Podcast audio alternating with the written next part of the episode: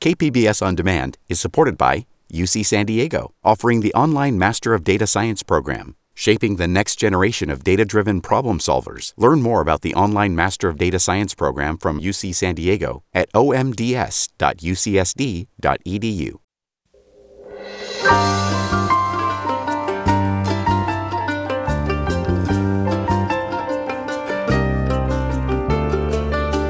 From KQED Public Radio in San Francisco, I'm Mina Kim. Coming up on Forum, Asian American mental health care providers in California are seeing an increase in demand for services in the wake of surging reports of anti Asian hate incidents, horrific attacks captured on video, and the killings at Atlanta area spas and at a warehouse in Indianapolis. We are now having to put words to experiences that we long buried in this special collaboration with public radio stations across the state, we look at the toll of anti Asian racism on a community that's been least likely of all racial groups to seek therapy. Join us.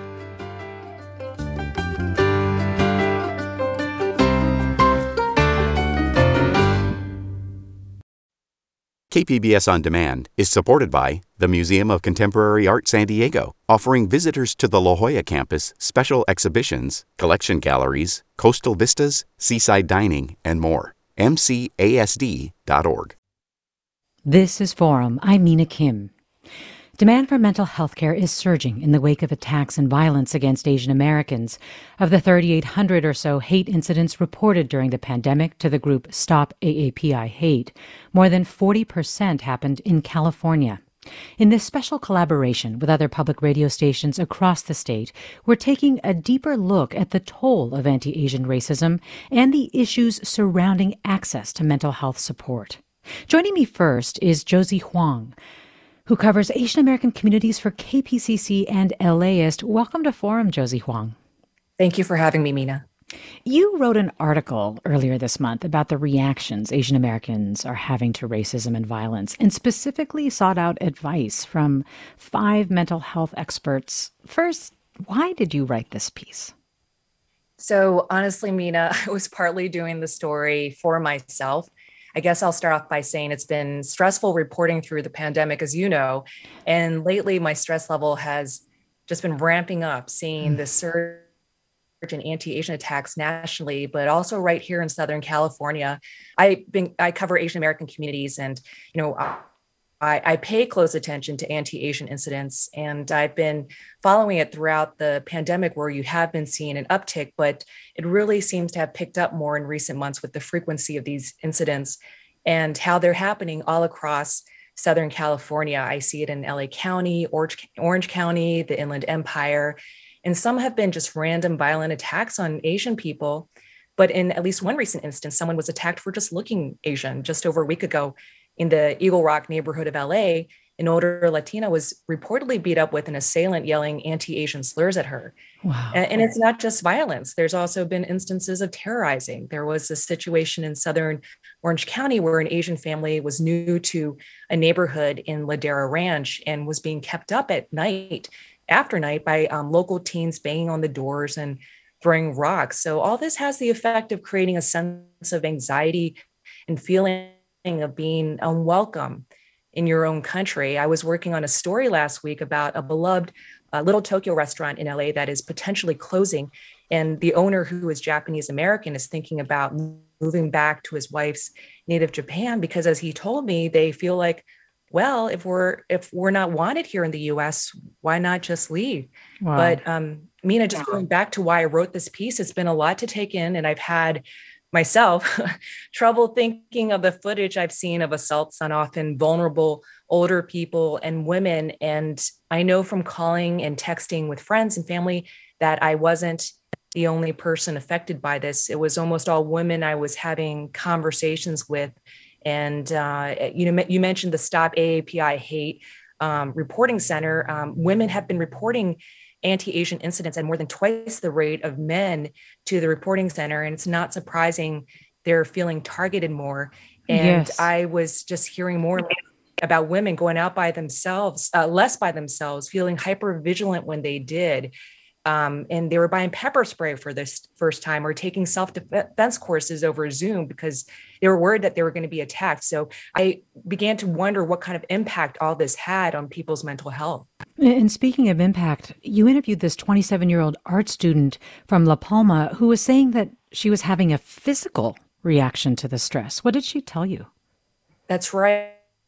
I'd met this woman, Yoonji Kim. Um, she's just 27, and I met her at a vigil for the Atlanta victims um, the weekend after the mass shooting. And she was someone um, who was having, as you mentioned, a physical reaction. She wasn't. Uh, she felt lethargic and depressed um, because she was relating so much to the women who were killed in Atlanta. And when um, you know, she she she was telling me she felt repeatedly objectified for being an Asian woman. And when a local law enforcement official minimized the gravity of the murder of these Asian women by saying the perpetrator had a bad day, she her body just shut down. And for about a week, she said, until she had a, a good cry with her mom, that's only when she began to feel better. But she's someone who was able to find an emotional outlet by attending a vigil and sharing her grief and rage. She said she had bottled up a lot of her feelings about anti-asian racism because she didn't feel like she had a right to complain mm. that she herself had bought into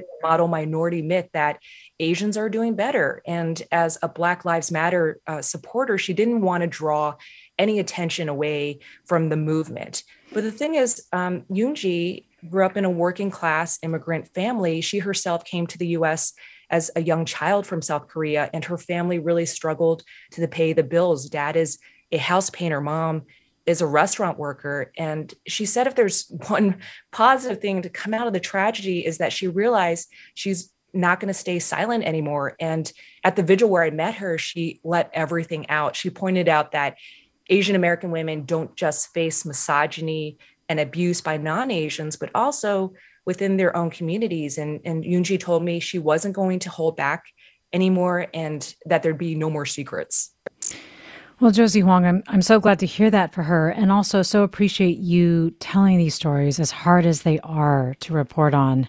Josie Huang, Asian American Communities correspondent for KPCC, and also covers the community for LAist. Thanks so much for joining us. Thank you for having me. And we're talking about the mental and physical toll the surge in reports of racist attacks against Asians are having on California's Asian American community.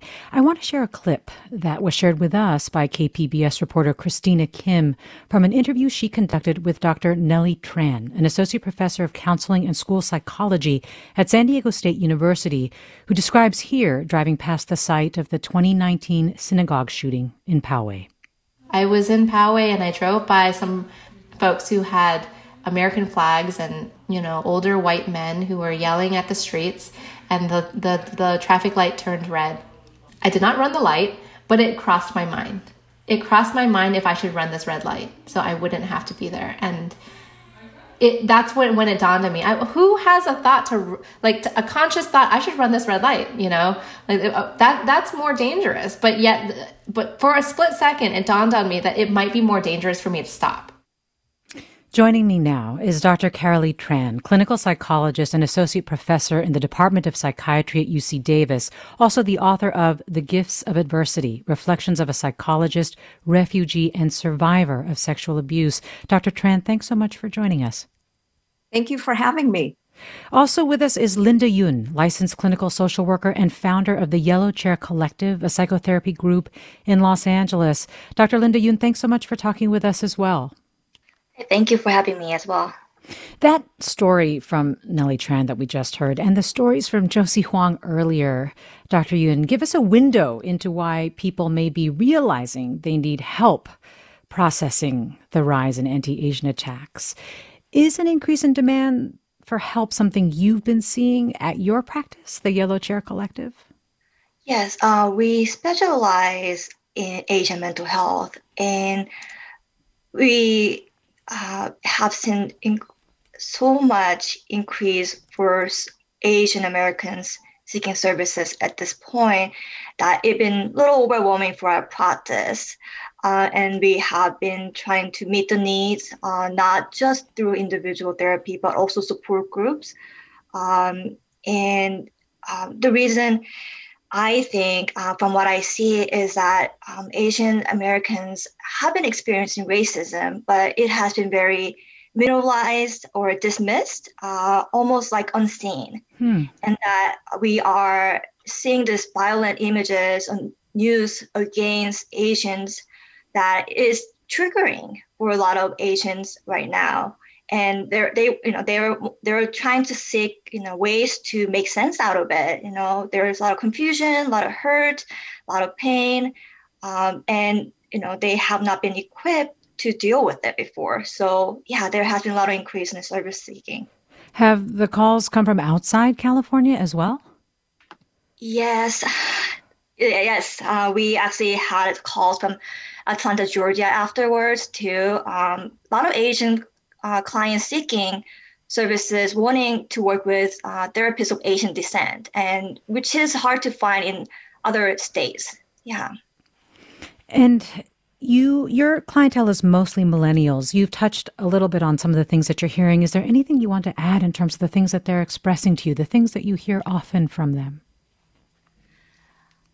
Yeah, I mean, there is a lot of processing around what's happening right now with Asian American, uh, Asian viol- you know, violence against Asians and racism happening, but also uh, uh, conflicts around uh, generations uh, because they uh, older generations seem to understand racism differently, and there's a lot of um, a lot of narratives around you know saving your face. So seeking you know mental health service or therapy is often looked as um, something shameful. Uh, mm. There's a lot of stigma around it. So um, yeah, that's what I've been kind of coming up a lot. Dr. Carolee Tran, can you talk about this stigma attached to therapy, especially among older Asian Americans? Absolutely. Yes, indeed, there is stigma around seeking mental health care. And I think it's also important to talk about not only stigma being the reasons why people are not seeking help, but also distrust of the mental health system and the lack of access to providers that speak their native language and are culturally competent. I think the distrust and the lack of providers that are competent is also a huge issue. Um, there's also a lack of knowledge about the mental health care system among many seekers. And so they don't know how to navigate it. And I think that can be a barrier to care. And also, um, lack of insurance, lack of transportation, and the high cost of treatment. Um, you know, really good mental health care is costly, and um, you know, we we do have good mental health community agencies that uh, can help people, but also the issue is that there's not enough funding. So we we need to we need to have more funding. We're taking a deep, deeper look at the emotional and psychological toll of anti Asian racism and what can be done to remove barriers to mental health support. We're talking with Dr. Carolee Tran, a clinical psychologist and associate professor in the Department of Psychiatry at UC Davis, and Linda Yoon, a licensed clinical social worker and founder at Yellow Chair Collective, a psychotherapy group in Los Angeles. And you, our listeners, are with us sharing your thoughts on Twitter or Facebook at KQED Forum or emailing us forum at kqed.org about how you've been affected by the rise in AAPI violence or the lack of mental health support. We'll have more after the break. I'm Mina Kim.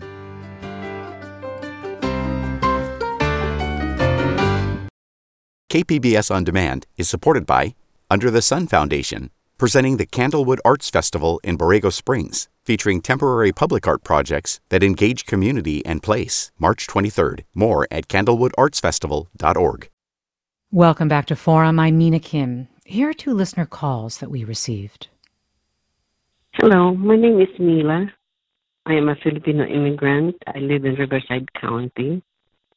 Uh, the separate deaths of one Filipino and another uh, Chinese woman in, in Riverside was too close uh, to home for me.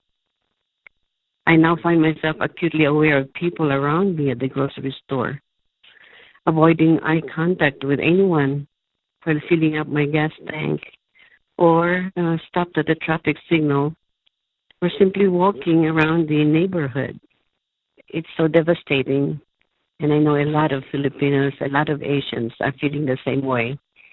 But because of their uh, resiliency and their uh, forgiving nature, and like they say, we are the model minorities, we stay calm and quiet. But deep inside, we are suffering. Hi, my name is Anne, and I'm from Los Angeles. And honestly, I don't really want to share where I'm afraid of um, experiencing anti-Asian American, you know, violence or any of those sorts of things because I'm afraid I might inspire somebody to do something awful and stupid. You're listening to a special collaboration with public radio stations across the state looking at the toll of anti Asian racism on a community that's been least likely of all racial groups to seek mental health support. And I'm joined by Dr. Carolee Tran, clinical psychologist and associate professor in the Department of Psychiatry at UC Davis, Linda Yoon, a licensed clinical social worker and founder of the Yellow Chair Collective in Los Angeles. And Dr. Tran, one of the things that I wanted to talk with you about was the trauma that uh, is often something that reemerges or comes up for people um, as they are dealing with the experiences now. You've written about how your experience fleeing Vietnam during the fall of Saigon, along with other serious, serious traumas you've experienced, have had an impact, have come back up, and that this is not uncommon for Southeast Asians. Can you talk a little bit more about that interaction? That interplay. Yes, absolutely. Um, the callers, when they talked about the reactions that they have in terms of vigilance and being afraid and not wanting to go out into the street, these are all signs that uh, they're experiencing trauma. And even though they themselves have not been victims directly, but seeing others being victimized, seeing your own community being victimized every single day is traumatizing and stressful. And it affects our brain, the areas of the brain like the amygdala, the hippocampus, the prefrontal cortex. All these areas of the brain control affect, control our um, responses. So it is not surprising that people feel anxious and depressed and low energy and afraid um, and actually can can cause us to um, feel less pleasure and less motivated in our daily lives. We received this written comment from a 13 year old listener who writes, I was furious that nobody had done anything to stop the racist acts. They all turned a blind eye. Were my friends, family, and I alone? I wasn't sure. I wanted to fight back. I wanted to scream and smash everything in sight. It's not fair that my mom had to tell me to be more careful walking alone with my friends because she didn't want me to experience verbal abuse. It's not fair that racism towards Asians has been normalized for so long. It's not fair that the boy who called me a ching chong never got in trouble that day, and I did. It's not fair and beyond wrong what happened in Georgia. I won't stand for it anymore. I won't let people make a racist joke and laugh about it. I'm not going to stay silent and let other people walk over me. My Asian heritage comes from a long line of hardworking, strong, and beautiful people. I won't let people forget that. Not today, not tomorrow, or ever. Now is the time to say something. Now. Linda, you this comment is reminding me about something you said earlier about how racism against Asian Americans are minimized. And talk about the impact of seeing bystanders doing nothing. How does this compound, compound those feelings of racism being minimized in the community? Yeah, it definitely uh, the experiences of um, the Asian Americans are experiencing. That is sending messages that racism is okay, the violence is okay, and that um, watch you know watching this can in, make us internalize those messages and question ourselves you know who who who am i? Like what is my worth? What do i matter? Do my people matter? Uh, and it can really um, like just like dr tran said earlier really roll into those trauma reaction in our body and our mind. And Carolee Tran, you've been open about an incident of racism directed towards you. Can you share what happened? And I'm curious how others around you reacted to it when it happened.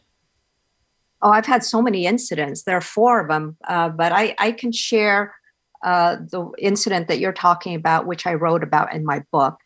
And um, it was actually, no, I'll share a more recent one. I was at a Costco recently, and um, a man came up to me. I was fully masked. He came up to me and pointed a finger in my face and said, You disgusting bat eating bee, female dog meaning, uh, you need to stay 10 feet away from me rather than six feet. You stop bringing diseases to our country. Screaming this on the top of his lungs while there were multiple bystanders around and saw the whole thing, but nobody stepped in. And um, it was definitely jarring. And uh, my response to him was, shut the F up, get out of my face, or else I'm going to report you. And um, it was it was distressing that nobody stood up and tried to do anything or said anything. And i, I think this is one of the most upsetting things um, for people who have been victims is that the people around them are not doing anything and so i would like to ask everyone to please be an ally when you see things like that happen uh, don't just stand there do something say something. And as you're hearing about these traumatic experiences, I want to let our listeners know that we have posted state and local resources for those who are looking for support on our website, kqed.org slash forum, and also uh, on social media accounts.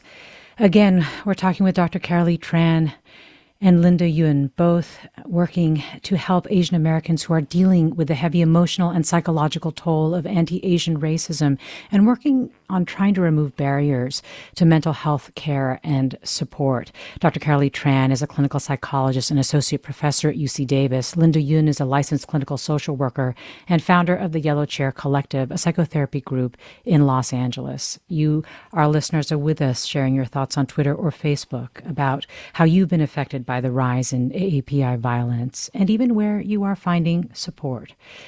Joining me now is Sarah Mizes-Tan, race and equity reporter for Capital Public Radio. Sarah Mizes-Tan, thanks so much for joining us. Thanks so much for having me, Mina. I understand that you've been speaking to members of the Hmong community and you've been hearing echoes of what people have brought up already a fear of going out, a fear of being attacked. One of the things that you've also heard is about the burden that Hmong women in particular are carrying. And I want to play a cut about that uh, from your reporting the weight that I think Hmong women do carry in our communities, um, having to create those healing spaces, um, can get very exhausting, right? Um, because oftentimes it's like, you know, folks look to us to figure out like what's next, and that oftentimes is, you know, really hard because we're also holding so many different spaces for folks and um, holding just so many different types of, of roles and jobs that you know it, it does get really hard Sarah Mizes-Tan, can you tell us more about that interview and the person that you're speaking with, and if that's a consistent sentiment you are hearing in your reporting? Absolutely. Yeah. And so we just heard from Nancy Xiong. She's the executive director of Hmong Innovating Politics. That's a nonprofit that um, deals with engaging the Hmong population in Sacramento in politics. Um, and they've been very, very active in this space since the Atlanta shootings. And honestly, they've been very active, um, even trying to engage their community post George Floyd and the feelings that the Hmong community here were feeling post that incident happening. Um, and yeah, I would say that her sentiment is very universal across the Asian American community here in Sacramento, not just the Hmong population. I think that a lot of Asian American women right now, in particular, are feeling tired or scared or feeling like, like Nancy said, they've got to be holding space for a lot of different types of aggressions that their community is facing right now. I want to actually play two more voicemails that we received from listeners. These are listeners Xiaoping and Lon Tran, and get your reaction. This is Xiaoping. Just been truly devastated. My family, my mother, my aunts, and my uncles, we're all just trying to not be in places that we can be attacked. Just scared for my family and all my friends that are black and brown and just feeling like have to be on guard. It's pretty high anxiety being out and about. My name is Lon Tran from Los Angeles.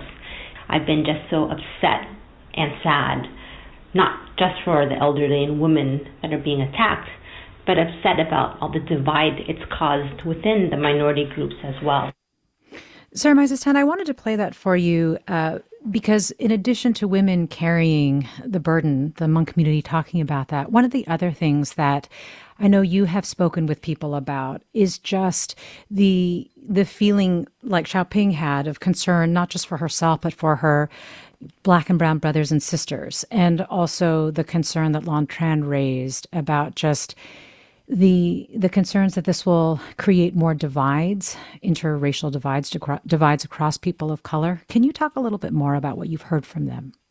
Sure. Yeah. You know, I think in general, like I myself as an Asian American woman can also just sympathize with the thoughts that we just heard. I feel all of that exactly. I feel um, both worried to go outside and be outside on the street, even though I am someone who has had the privilege to be born in this country. I don't have an accent, and um, you know, I maybe I have the privilege to have a job that is not the types of jobs that might be targeted um, when it comes to anti-Asian racism. Although, who can really say?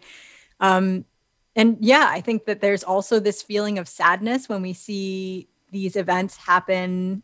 That you know, sometimes I think we see in some of the videos that have happened in the Bay in particular, that these events have been done by other people of color. And I think that's really, it weighs heavy on my mind, I think. Um, it's something that I think a lot of people, especially maybe a younger generation of Asian Americans, we felt like we really, especially after George Floyd, it was something that we really needed to address, especially within our community and amongst elders. And so, yeah, I, I totally I, I think I totally agree that I feel like these incidents kind of are deepening this divide when I feel like really I would hope that at the end of the day, this could be something that could unify all of us and that Asian Americans could finally maybe say that they were i know that some asian americans had been hesitant to get on board with the black lives matter mm. movement for example and i i had hoped in some ways that this might bring them together more.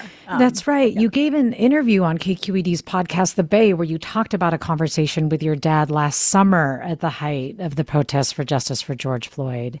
And you talked about his concerns over whether the Black Lives Matter movement would benefit Asians in part because his experiences of racism were perpetuated by Black people. Where yeah. is he now on that, especially in light of recent events? Oh my gosh. Where is my dad in particular? Um, you know, I think he's been, it's been funny. I think that this has been a bit of a racial reckoning that I think he has been anticipating for a while when it comes to Asian Americans.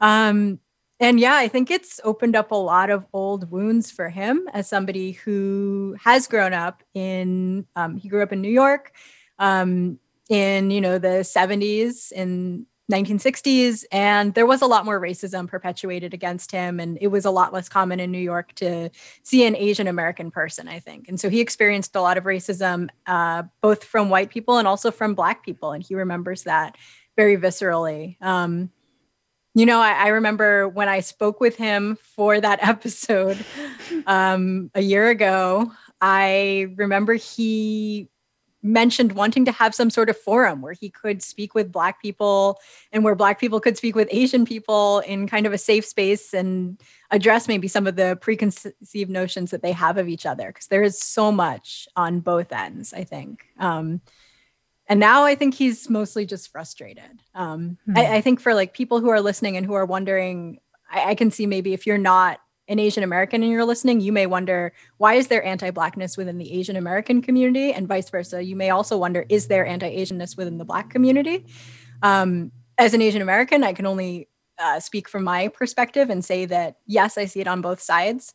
Um, I know that it's been explained to me um, from different Asian American studies professors that this is something that you know Asian Americans are kind of this um, this third race in a way, racial triangulation. We are both perpetual foreigners, but we also kind of exist on this scope of privilege um, in between white and black people. Black people kind of are at the bottom of the privilege scale, white people are at the top, and Asian people are in the middle, but kind of off to the side.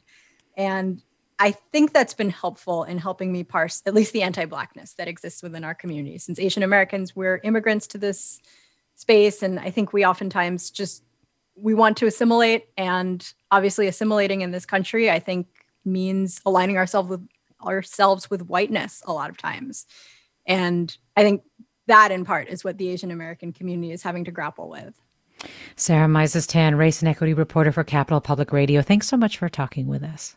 Thanks so much, Mina. And thanks for your reporting as well. Linda Yoon, with among your millennial clientele in particular, do you also hear something that we have heard on this program from other um, therapists and licensed clinical social workers that there is a sense of guilt sometimes about drawing attention to racism if the perpetrators were non-white because they don't want to perpetuate uh, basically harmful stereotypes against other communities of color, or that there's this sense of not wanting to raise the issue of racism because it may not be as acute in their view as as the things that black people experience. Do you hear this? Absolutely. We do hear this all the time, especially because our clientels are millennials and Gen Z. Uh, mostly, um, and they are more aware, um, you know, with the social media and uh, more awareness. Uh, they want to be sensitive. They want to uh, understand the intersectionality of all this. And it is a common issue that they're bringing up and not knowing how to reconcile all that feelings. Uh, it's like, just like Sarah said, uh, we're in the uh, middle of the privilege scale, but on the side. Uh, so like how to balance, you know, still validating your experiences, but also recognizing the intersectionality of, you know, with other races and other people of color. Um, so yeah, that's something definitely come up a lot. And and what do you say or do to try to help people deal with that additional layer of stress and concern?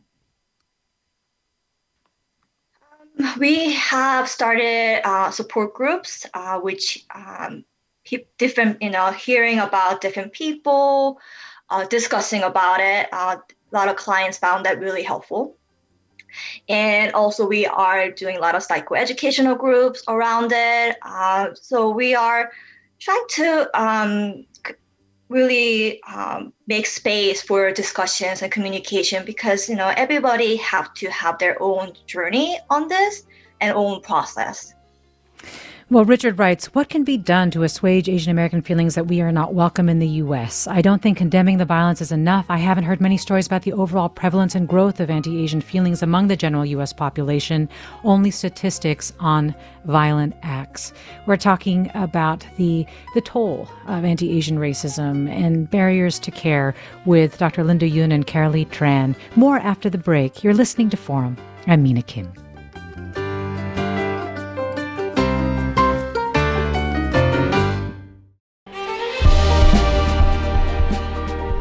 Hi, I'm Bill Hoehn. And I'm Ted Hoehn. Over the past 50 years, our family has brought many world class dealerships to Carlsbad, including Mercedes Benz, Porsche, Audi, Honda, Acura, Jaguar, and Land Rover. That's right. This year we're celebrating 50 years in Carlsbad. So, on behalf of the entire Hoehn family, we want to thank San Diego. Throughout the years, We've taken tremendous pride in meeting and even exceeding our customers' automotive needs. We value the relationships with our clients and look forward to serving you for years to come.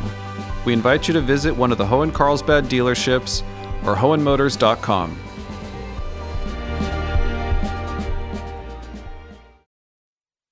When I was nine years old, my parents started building their dream home in Arcadia from the ground up. And one day we went to go see the progress, just like the skeleton of it, maybe just like the wood structure and the cement that was being laid down. And there was a swastika spray painted on the brick wall. Um, and now, at age 43, I'm hearing about all these acts of violence against elderly Asian Americans. And it makes me so angry. and I don't know what to do about it. Given the violence against the Asian American and Pacific Islander community, I've really relied on my family as well as my Asian American friends.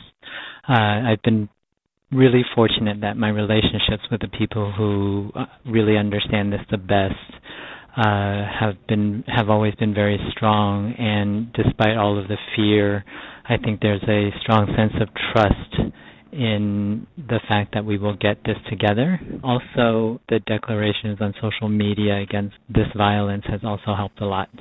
Those were calls that we received from listeners for this special collaboration with public radio stations across the state, looking at the toll of anti Asian racism on a community that's been least likely of all racial groups to seek mental health support. I'm Mina Kim. You're listening to Forum. And joining me now is Anna Mok, president of Ascend, a nonprofit organization advancing AAPI professionals. Anna Mok, thanks so much for joining us. Thank you, Mina, for inviting me. I heard that you warned your elderly dad, who's just been vaccinated, not to go out. Why? And can you tell us more about his response? Yeah, so I have an 88 year old father who lives alone in San Francisco, and I actually recently moved back to San Francisco to be closer to him. Uh, when I shared with him, it's been about a month now, and told him to really stay home, his response was, Oh, we're always getting picked on. You're just over, you're just being overly protective. And so that actually, his comment about just being picked on and accepting that as an immigrant in this country, and he's been in this country for over five decades, really sat very heavily in my heart that there was a place of acceptance for the behavior that he was reading about and seeing on the news. Carolee Tran, would love to get your reaction to what Anna is describing in terms of the normalization, especially among elderly Asian Americans, of some of the racism against them. Yeah, I think the older generation feel that they need to be quiet and be accommodating.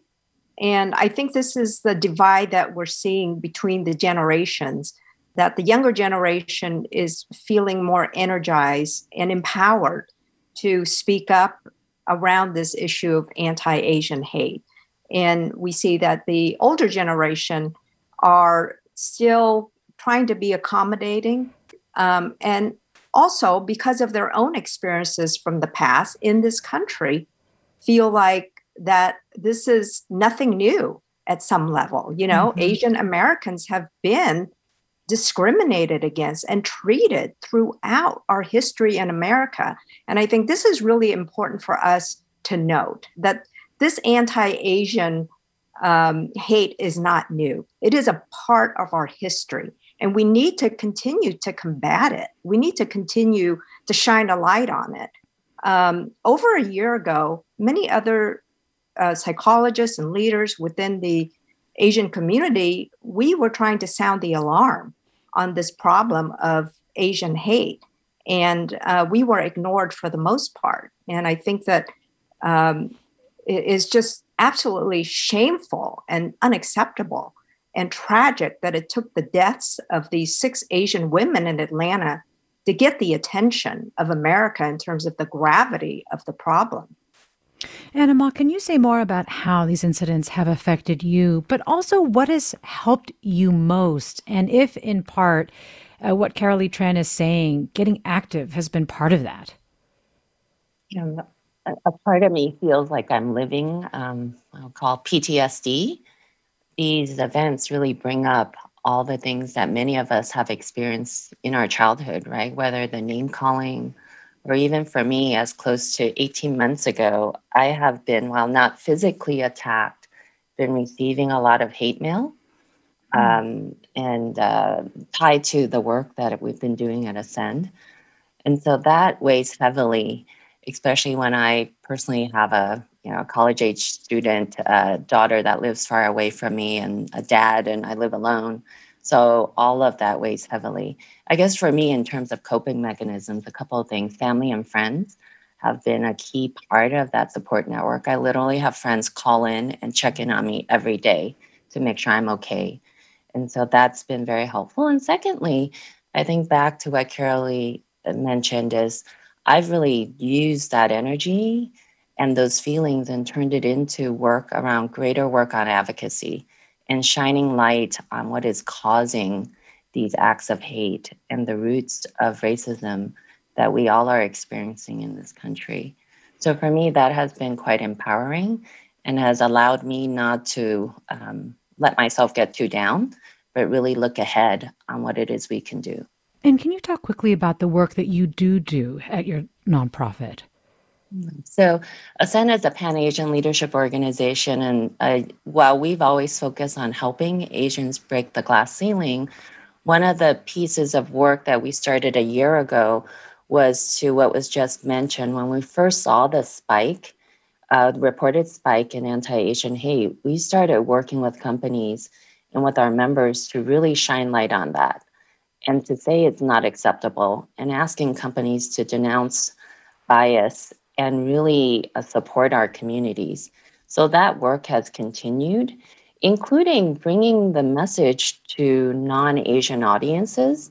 I think most AAPIs know what's going on, but as I talk to companies every day, I'm finding that actually a lot of people don't. A lot of people aren't necessarily catching the headlines or even going deeper into really understanding what is happening in our community. And in particular, what's happening in the workplace. So all of us go to work, whether in this virtual work, but we can't separate these feelings from how we show up at work.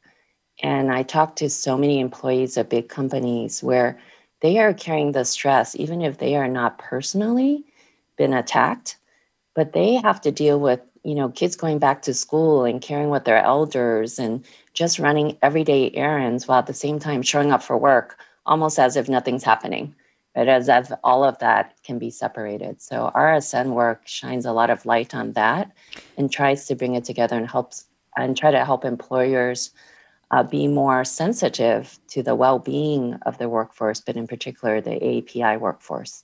And this listener writes, "Do what? Say what exactly? I would welcome suggestions on how best to be the ally you need, as I can't even imagine how to help." Do you have any quick thoughts for this listener, Anna Mok? I think the first thing is uh, a lot of the people I've talked to that are seeing companies say it's relatively quiet, meaning they don't even have colleagues calling them and checking in on them mm. or recognizing that what's happening in the community has a direct impact on them and how they're feeling. So I would say the first thing to do is really just pick up the phone or you know text someone and call them that you know and just check in on them and let them know you're there to support them as a whole. And I would do that. It's not about having the answers. I'm finding that people are afraid to do that because they think they're going to be put in a position where someone's going to ask them for answers. I don't think AAPIs are looking for answers. We just want to know people understand and people are there to help us, but not that we have the answers today. Uh, we can't fix what's going on in a matter of minutes.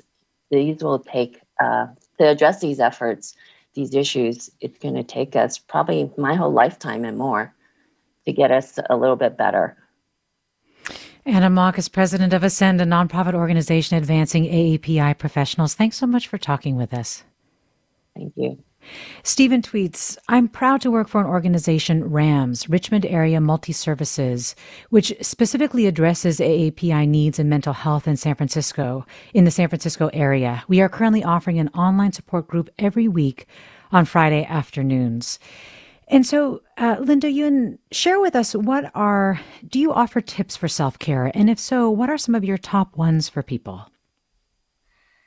Yes, um, I would say um, it's okay to take a pause. Um, the racial trauma burnout uh, is real. And a lot of people are experiencing it because our brains are just not meant to have all these violent images and news coming to us like all the time, right? It's been just constant.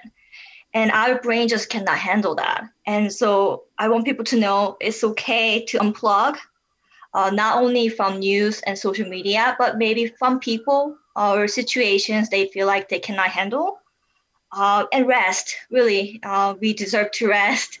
Um, to be able to recover, we need to rest um, and seek out support and help from others. And Carolee Tran, what would you add to that? Yeah, I would add engage in pleasurable activities. So unplug for sure, but also find time to engage in pleasurable activities, uh, whatever it is, you know, meditating, hiking, exercising, anything that helps to ground us in the here and now and what we can do in terms of self care and um, being with family members, talking to friends and family members who you know support you, and um, being among allies. Uh, right now, virtually, but I think you know just hearing that you understand each other's experiences, um, even if you're not Asian, a sense of allyship from others who are non-Asian is very helpful and very important. One of the things that I thought was helpful was the tip actually to turn off autoplay on videos on social media, Linda Yoon.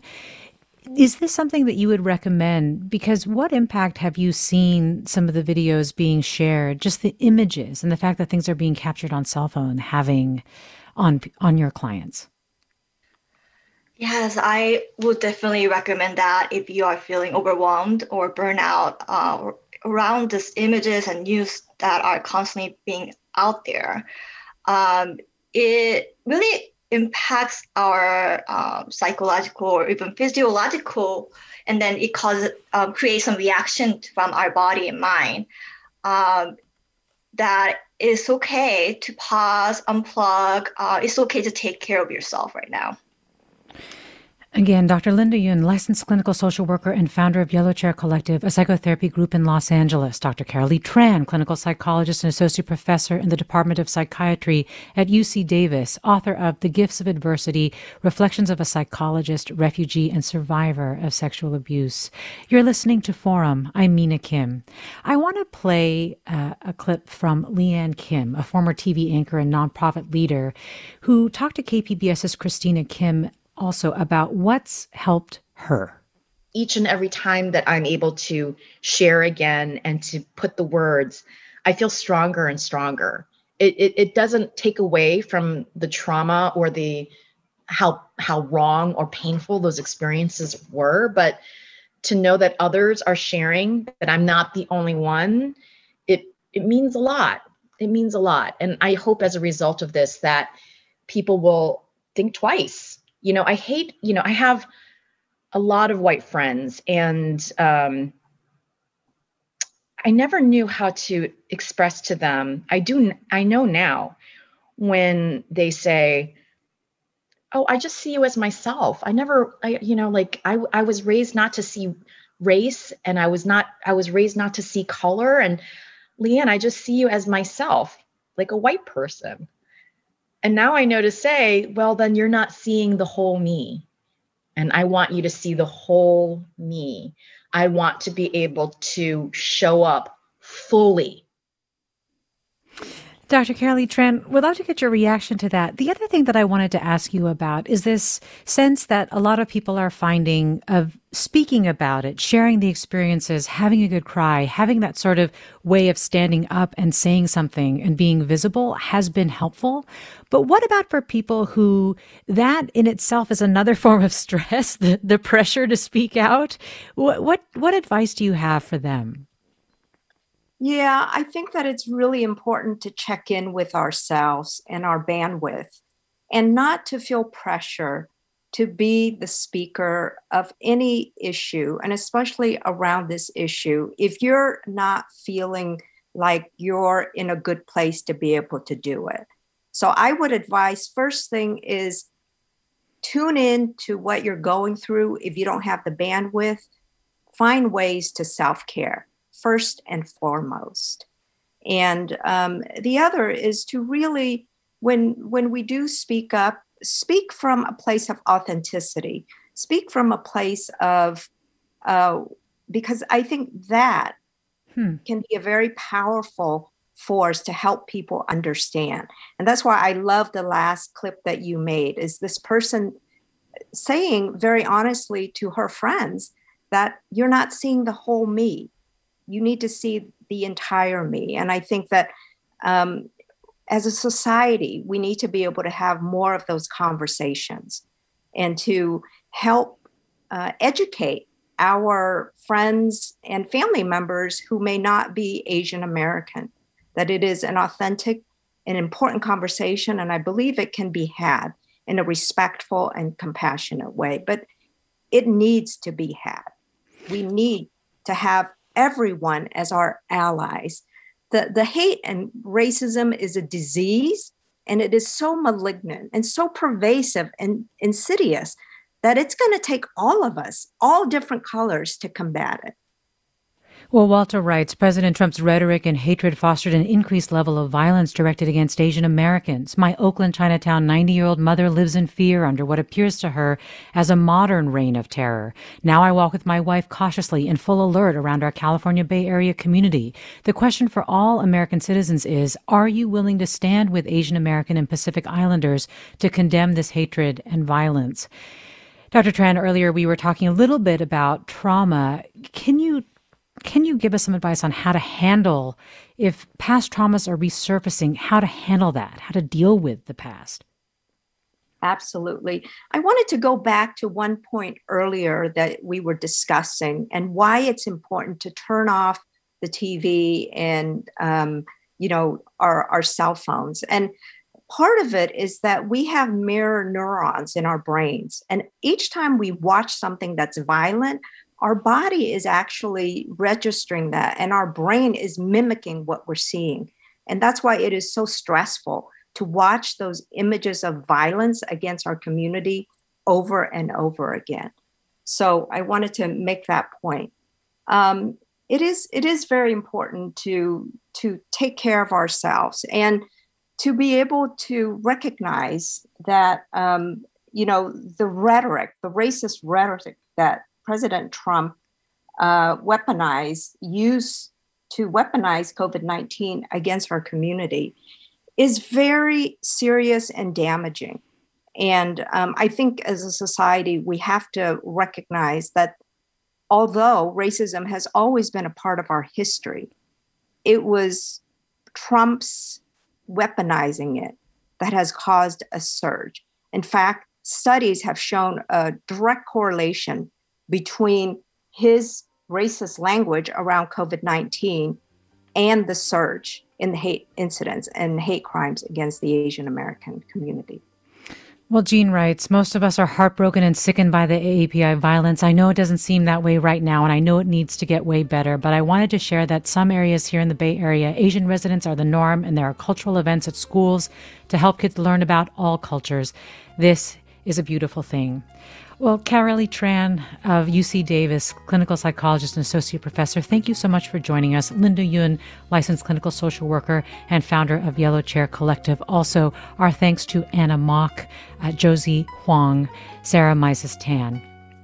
And I also want to share with you that today's program was produced by KQED Susan Britton, Caroline Smith, and Grace One, KPBS's Christina Kim, KVCR's Megan Jamerson, with the support from our partners at CAP Radio, KPCC, and KCRW.